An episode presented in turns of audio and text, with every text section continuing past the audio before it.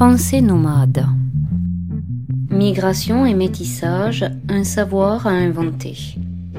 Joao Madureira de Medeiros reçoit Marie-Rose Moreau, médecin psychiatre, ethnopsychanalyste et directrice de la maison de Solène à Paris. Elle est l'auteur de l'essai Nos enfants demain pour une société multiculturelle chez Odile Jacob. Deuxième partie. Marie-Rose Moreau, bonjour. Bonjour.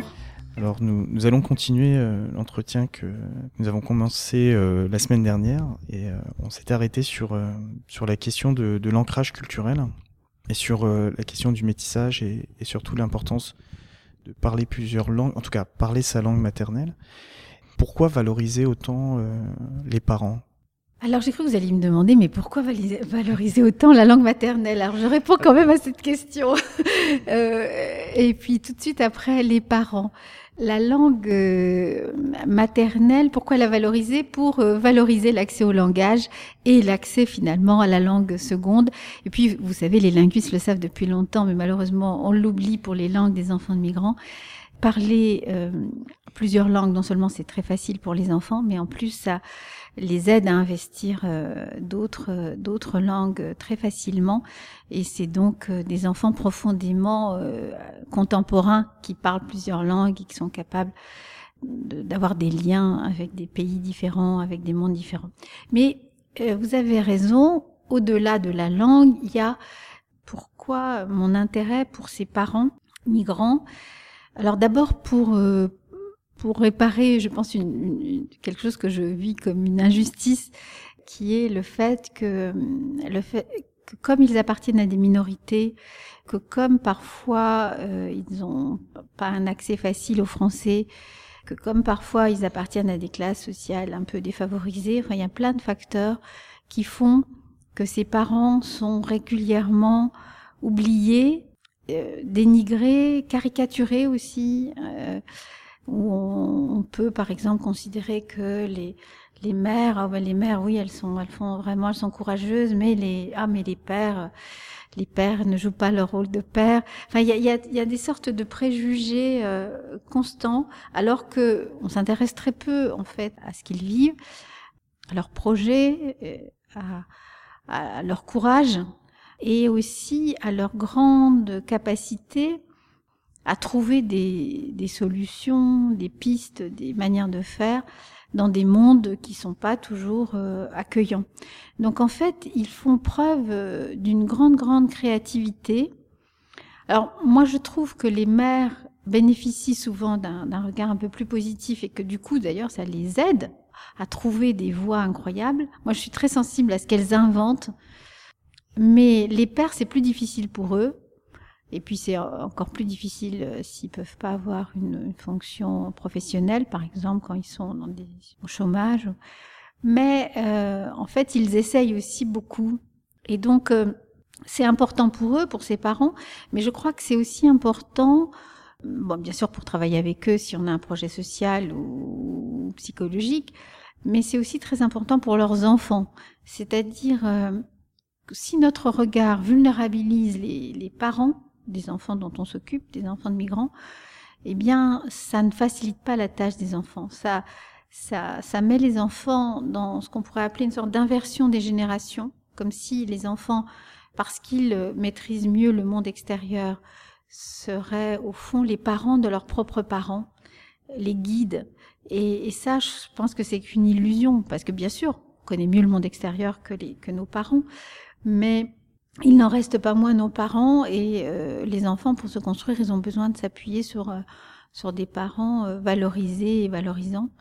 C'est à la fois par un souci éthique que je m'intéresse à eux, mais aussi pour une raison tout à fait pragmatique pour, pour pouvoir faire en sorte que qu'ils aident efficacement leurs enfants. Alors je, reprendrai une, une citation hein, que, qui là aussi m'a m'a aussi touché. Donc vous, vous dites les enfants de migrants sont par nécessité des traducteurs de langue et de monde, des passeurs, des inventeurs d'imaginaires métissés et multiples. Et donc ça, ça, poursuit votre idée. Et je me disais, euh, bon, il y a cette stigmatisation des parents. Est-ce qu'on est ici en France, puisque l'un des titres de votre livre, c'est une société multiculturelle. Sommes-nous dans un État multiculturel? Oui, c'est le sous-titre de mon livre, hein, les, les, Nos enfants demain pour une société multiculturelle. Donc moi, je, plaide pour qu'on reconnaisse que notre société française est multiculturelle. Oui, je le crois. Euh, J'ai même eu l'occasion de le dire euh, publiquement euh, lorsque, il y a déjà plusieurs années, je crois que je le raconte dans un livre, mais le président de la République, euh, qui était alors Jacques Chirac, devait faire un rapport à l'ONU sur les enfants de migrants en Europe et il m'avait demandé de, de faire euh, d'écrire le, le, le, texte de, ce, de, cette partie du rapport euh, qu'il devait présenter à l'ONU avec d'autres. Euh, mais moi, j'étais chargée de ce, cette partie. Et quand je lui ai remis, euh, il, il m'a demandé en quelques secondes de, de résumer mon, mon rapport, comme on fait dans ces situations.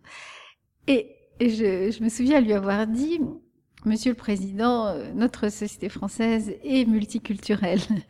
Et il m'avait répondu, ben non, on me l'a pas dit en gros. Euh, je sais euh, comment, euh, non, je, le saurais. Et ça, c'était il y a déjà, une, enfin, quand il était président, je ne sais plus, il y a une quinzaine d'années. Moi, je crois vraiment qu'elle est devenue, mais que nous l'assumons pas comme une chance. Elle l'est devenue, mais presque honteusement comme si c'était un obstacle. Nous n'avons pas un regard positif alors que c'est un plus multiculturel. Ça veut dire que nous, on est français et ça c'est notre lien, c'est ce qui nous relie euh, les uns aux, autres. Et par ailleurs, nous avons des appartenances multiples et des langues et des histoires. Et donc, euh, ceci vient euh, renforcer le lien commun, le bien commun et le lien qu'on pourrait appeler euh, euh, le lien social. Mais ce lien se trouvera d'autant plus renforcé que chacun s'y reconnaît et qu'il n'y a pas de, de fabrication d'exclusion ou de fabrication de discrimination ou de hiérarchie. Parce que tous ces éléments-là, que ce soit la hiérarchie, la discrimination, l'exclusion, l'assujettissement des uns aux autres, tout ça, d'abord, ça n'a pas de raison d'être, mais en plus, ça crée de la violence, ça crée du ressentiment, ça crée de la colère, ça crée, de, pour les adolescents, parfois des révoltes. Donc, non seulement ça correspond pas à la réalité de la société contemporaine française, mais en plus, ça fait du mal au lien social, au bien commun. Je ne vois pas euh, à part euh, des, fantasmes euh, historiques, qu'est-ce qui nous empêche de voir que cette société française est devenue multiculturelle? Alors c'est ce que vous dites un petit peu sur, alors sur sur l'ethnicité de l'espace scolaire, c'est-à-dire que il y a cette question du multiculturel, de ça l'est, mais qu'au fond l'école ne, l'intègre pas aussi facilement et qu'il y a encore des enfants et vous le dites, hein, c'est vrai que c'est c'est un peu troublant de, de, de voir encore des vous avez même proposé à des enseignants hein, d'être formés à la question du transculturel, de voir encore exister euh, une sorte de ségrégation. C'est un terme que vous employez, ségrégation. Alors le terme de ségrégation, je l'emploie. Je vais, vais, tout de suite le justifier. Par contre, je, je n'emploierai pas le terme d'ethnicisation parce que je, pense que ça correspond pas tout à fait, justement parce que euh, c'est pas des cultures qui cohabitent. En fait, c'est euh, une surreprésentation d'enfants qui ont les mêmes histoires et qui se retrouvent dans des classes euh, qui sont pas considérées comme des classes qui permettent de réussir aux enfants en fait. Hein. Donc euh, oui, il y a des classes entières hein, euh, qui où il y a des enfants d'une origine culturelle identique, par exemple d'Afrique de l'Ouest, dans des classes particulières, dans des classes adaptées, dans des classes qui sont pas les classes habituelles. Et, et donc reconnaître, enfin ne pas reconnaître ça, ne pas reconnaître que nous fabriquons de l'exclusion, euh, c'est justement ne pas agir. Euh, donc euh, oui, l'école, elle se pose des questions. Oui, les enseignants viennent se former à, à la clinique transculturelle et à la pédagogie euh, inter et transculturelle euh, de plus en plus. Mais alors, ce que je constate, c'est que et pourquoi ils le font D'abord? Parce qu'ils se rendent compte que c'est pas possible, qu'il faut que tous les enfants aient les mêmes chances et que tous les enfants puissent euh, accéder au savoir et, à la langue française et, à une position dans le monde. Et donc ils sont pas contents de ne pas pouvoir faire leur travail dans de bonnes conditions. Ils ont le sentiment de mal faire pour ces enfants-là. D'autant d'ailleurs qu'un certain nombre de tests qui sont utilisés pour euh, évaluer ces enfants ne sont pas adaptés à ces enfants, parce que ces enfants ont des langues maternelles différentes du français et les tests euh, ne sont pas adaptés pour ces enfants-là. Donc on, applique à des enfants des tests qui ne sont pas adaptés, donc on en tire des conclusions sur leur intelligence, par exemple, qui est euh, basse, et alors que ça ne correspond pas à la réalité. C'est simplement euh, le test n'est pas adapté à, à, à, ces enfants qui ont euh, une autre langue maternelle que le français. Donc il est il est très important que l'école, parce que c'est à l'école, avant même la clinique que moi je fais, c'est à l'école que se joue euh, le destin des enfants, bien sûr. Et donc euh, si euh, un enfant n'apprend pas bien à lire et à écrire au, au CP et en CE1 eh bien, toute, sa scolarité va être compromise. Il va se retrouver ensuite dans des classes particulières. On va le faire redoubler, puis ensuite euh, au collège, on va le mettre dans des classes adaptées qui euh, ne permettront pas à cet enfant d'accéder au savoir et aux rêves de ses parents. Alors qu'on a montré, toutes les études ont montré que ces enfants de migrants avaient un désir d'apprendre qui était en général plus important que les enfants euh, de parents non migrants, hein, parce que ça fait partie au fond de, du défi à relever que de réussir. Et c'est ça qui permet que la migration soit réussie également. Donc l'école a un enjeu euh, important, euh, mais qui me semble, euh, elle est sur le point de vouloir le. Enfin, je vois des progrès, mais c'est pas encore quelque chose de totalement inscrit dans notre école. Alors, ce qui est intéressant, euh, donc dans cette idée, hein, que effectivement, il y a donc l'école qui joue, euh, qui a son importance euh, dans cette intégration. Il y a aussi, et, et, vous le répétez souvent, ce terme, c'est le passeur. C'est-à-dire que euh, souvent dans l'histoire de, de, chaque personne, il y a un passeur, il y a quelqu'un qui vient, euh, voilà, passer. Alors vous dites aussi du dedans et du dehors, qui permet à cet enfant donc d'être reconnu dans sa langue maternelle. Et c'est pour ça que je vous disais que tout à l'heure sur sur ces euh, instituteurs ou ces enseignants qui n'étaient pas assez formés, euh, le rôle essentiel et important qu'ils jouent euh, dans cette intégration Alors, le rôle essentiel des enseignants dans l'inscription dans le monde extérieur. Et l'inscription dans le monde extérieur, c'est l'inscription dans la langue française et dans le savoir. Mais moi, j'utilise peu le mot intégration. Euh, des fois, je l'utilise même pas. De temps en temps, peut-être il apparaît sans que je m'en rende compte, mais je ne l'utilise pas parce que il ne dit pas bien justement le travail euh, de passage de ces enfants du monde de la, de la maison au monde de l'école et cet aspect dynamique. Et effectivement, les enseignants, et je plaide pour qu'ils reconnaissent ça, sont des passeurs, mais il faut pas qu'ils le soient malgré eux. Il faut qu'ils l'assument. Moi, j'ai eu un instituteur que j'appelle Troisième République parce qu'il était vraiment comme dans la Troisième République, mais qui a joué le rôle de passeur. Mais pour jouer le rôle de passeur, faut donner envie de cette école et du savoir français, mais il faut aussi reconnaître les parents, le monde d'où vient l'enfant. Le passeur, c'est un passeur entre deux rives.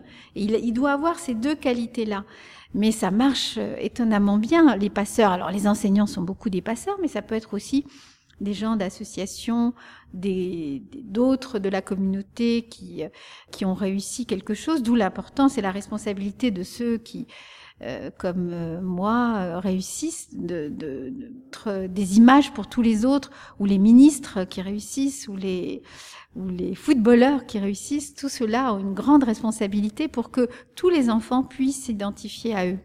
Alors, ce qui est intéressant dans cette idée de passeur, c'est souvent, réf référence, vous, le dites aussi hein, dans votre livre Boris et Runi sur le tuteur de résilience. Ça me permet de faire le lien avec euh, le travail social et, l'action que mènent les travailleurs sociaux auprès des, des, mineurs isolés étrangers ou des adolescents hein, de deuxième génération. Quels conseils euh, vous pourriez donner aux travailleurs sociaux sur toutes ces questions du transculturel alors les travailleurs sociaux, ils sont essentiels hein, dans le dispositif euh, autour de, j'ai dit l'école parce que l'école c'est la porte pour tous, mais autour de l'école et surtout s'il y a une vulnérabilité qui apparaît, évidemment c'est le tra les travailleurs sociaux qui eux aussi vont pouvoir jouer le rôle euh, de passeurs et puis après, après seulement euh, la clinique, euh, l'hôpital, etc. Alors les, les, les travailleurs sociaux euh, j'allais dire comme tous les autres, euh, d'abord ce qui serait très important, c'est que euh, eux-mêmes, dans leur formation initiale ou ensuite en formation continue, euh, ils puissent avoir accès à ces éléments euh, de la transculturelle appliqués au travail social. Il y a maintenant euh, plein de choses, euh, des enseignements, euh, des ouvrages, des articles. nous, dans nos diplômes ici à Paris Descartes, nous avons énormément de travailleurs sociaux. Pour moi, les travailleurs sociaux, ce sont ceux qui, après les enseignants, mais qui sont les plus sensibilisés parce que ils voient, ils se rendent compte et ils savent aussi le rôle qu'ils peuvent jouer. Mais il faut qu'on leur donne les outils, d'où la formation, euh, d'où l'importance de la formation initiale et continue, mais aussi la possibilité que les travailleurs sociaux fassent de la recherche, participent activement à l'élaboration des savoirs euh, dans le monde transculturel. Pour ça, il faut des outils. Et après, on va faire euh, soi-même puisqu'on a un terrain, on a une expérience, on, a des familles qui vous demandent des choses très concrètes, on a des enfants que l'on voit parfois bifurquer alors que euh, on aurait pu les, aider à, faire un chemin plus plus joyeux et plus valorisant pour eux. Il faut vraiment euh, que ces travailleurs sociaux se sentent partie prenante quoi de ce travail transculturel. Moi, je dois dire qu'ils sont extrêmement sensibilisés et que par contre ce que je vois c'est qu'ils n'ont pas assez accès à la formation et que du coup euh, parfois ils, ils, se sentent très seuls. Et par exemple sur les mineurs isolés ils ont le sentiment que ce qu'on leur a appris ça marche pas pour les mineurs isolés mais ils ont raison. Euh, si aux mineurs isolés on veut leur appliquer des choses classiques d'enfants euh, d'ici alors que c'est des enfants qui ont traversé des mondes, qui ont vu des choses que nous-mêmes on serait pas capable de supporter, qui ont fait la guerre, qui ont fait des tas de choses. Eh bien oui, c'est pas adapté. Ben oui, il faut, on peut se former et oui, on peut faire de la recherche sur ces sujets. Pour conclure, que souhaiteriez-vous dire aux auditeurs du trottoir d'à côté? Oh ben je voudrais euh, surtout leur dire, mais je pense que les auditeurs du trottoir d'à côté, avec un nom comme ça, euh, ils, doivent le savoir. Euh, L'éloge justement de la rencontre, de, ça fait rencontrer les gens qui viennent d'ailleurs et, les, les, aider. Euh, ça fait du bien aussi à soi en fait. Ça se, ça nous donne un sentiment de participer à un projet collectif et à euh, la vie telle qu'elle va. Donc ça serait juste un éloge des métissages et de la rencontre. Alors merci Marie-Rose Moreau. Moi je, je, conseillerais aux auditeurs de vraiment euh, plonger dans tous vos livres parce que c'est une vraie richesse et on apprend et, euh, et on gagne en humilité. Voilà, merci. Merci beaucoup.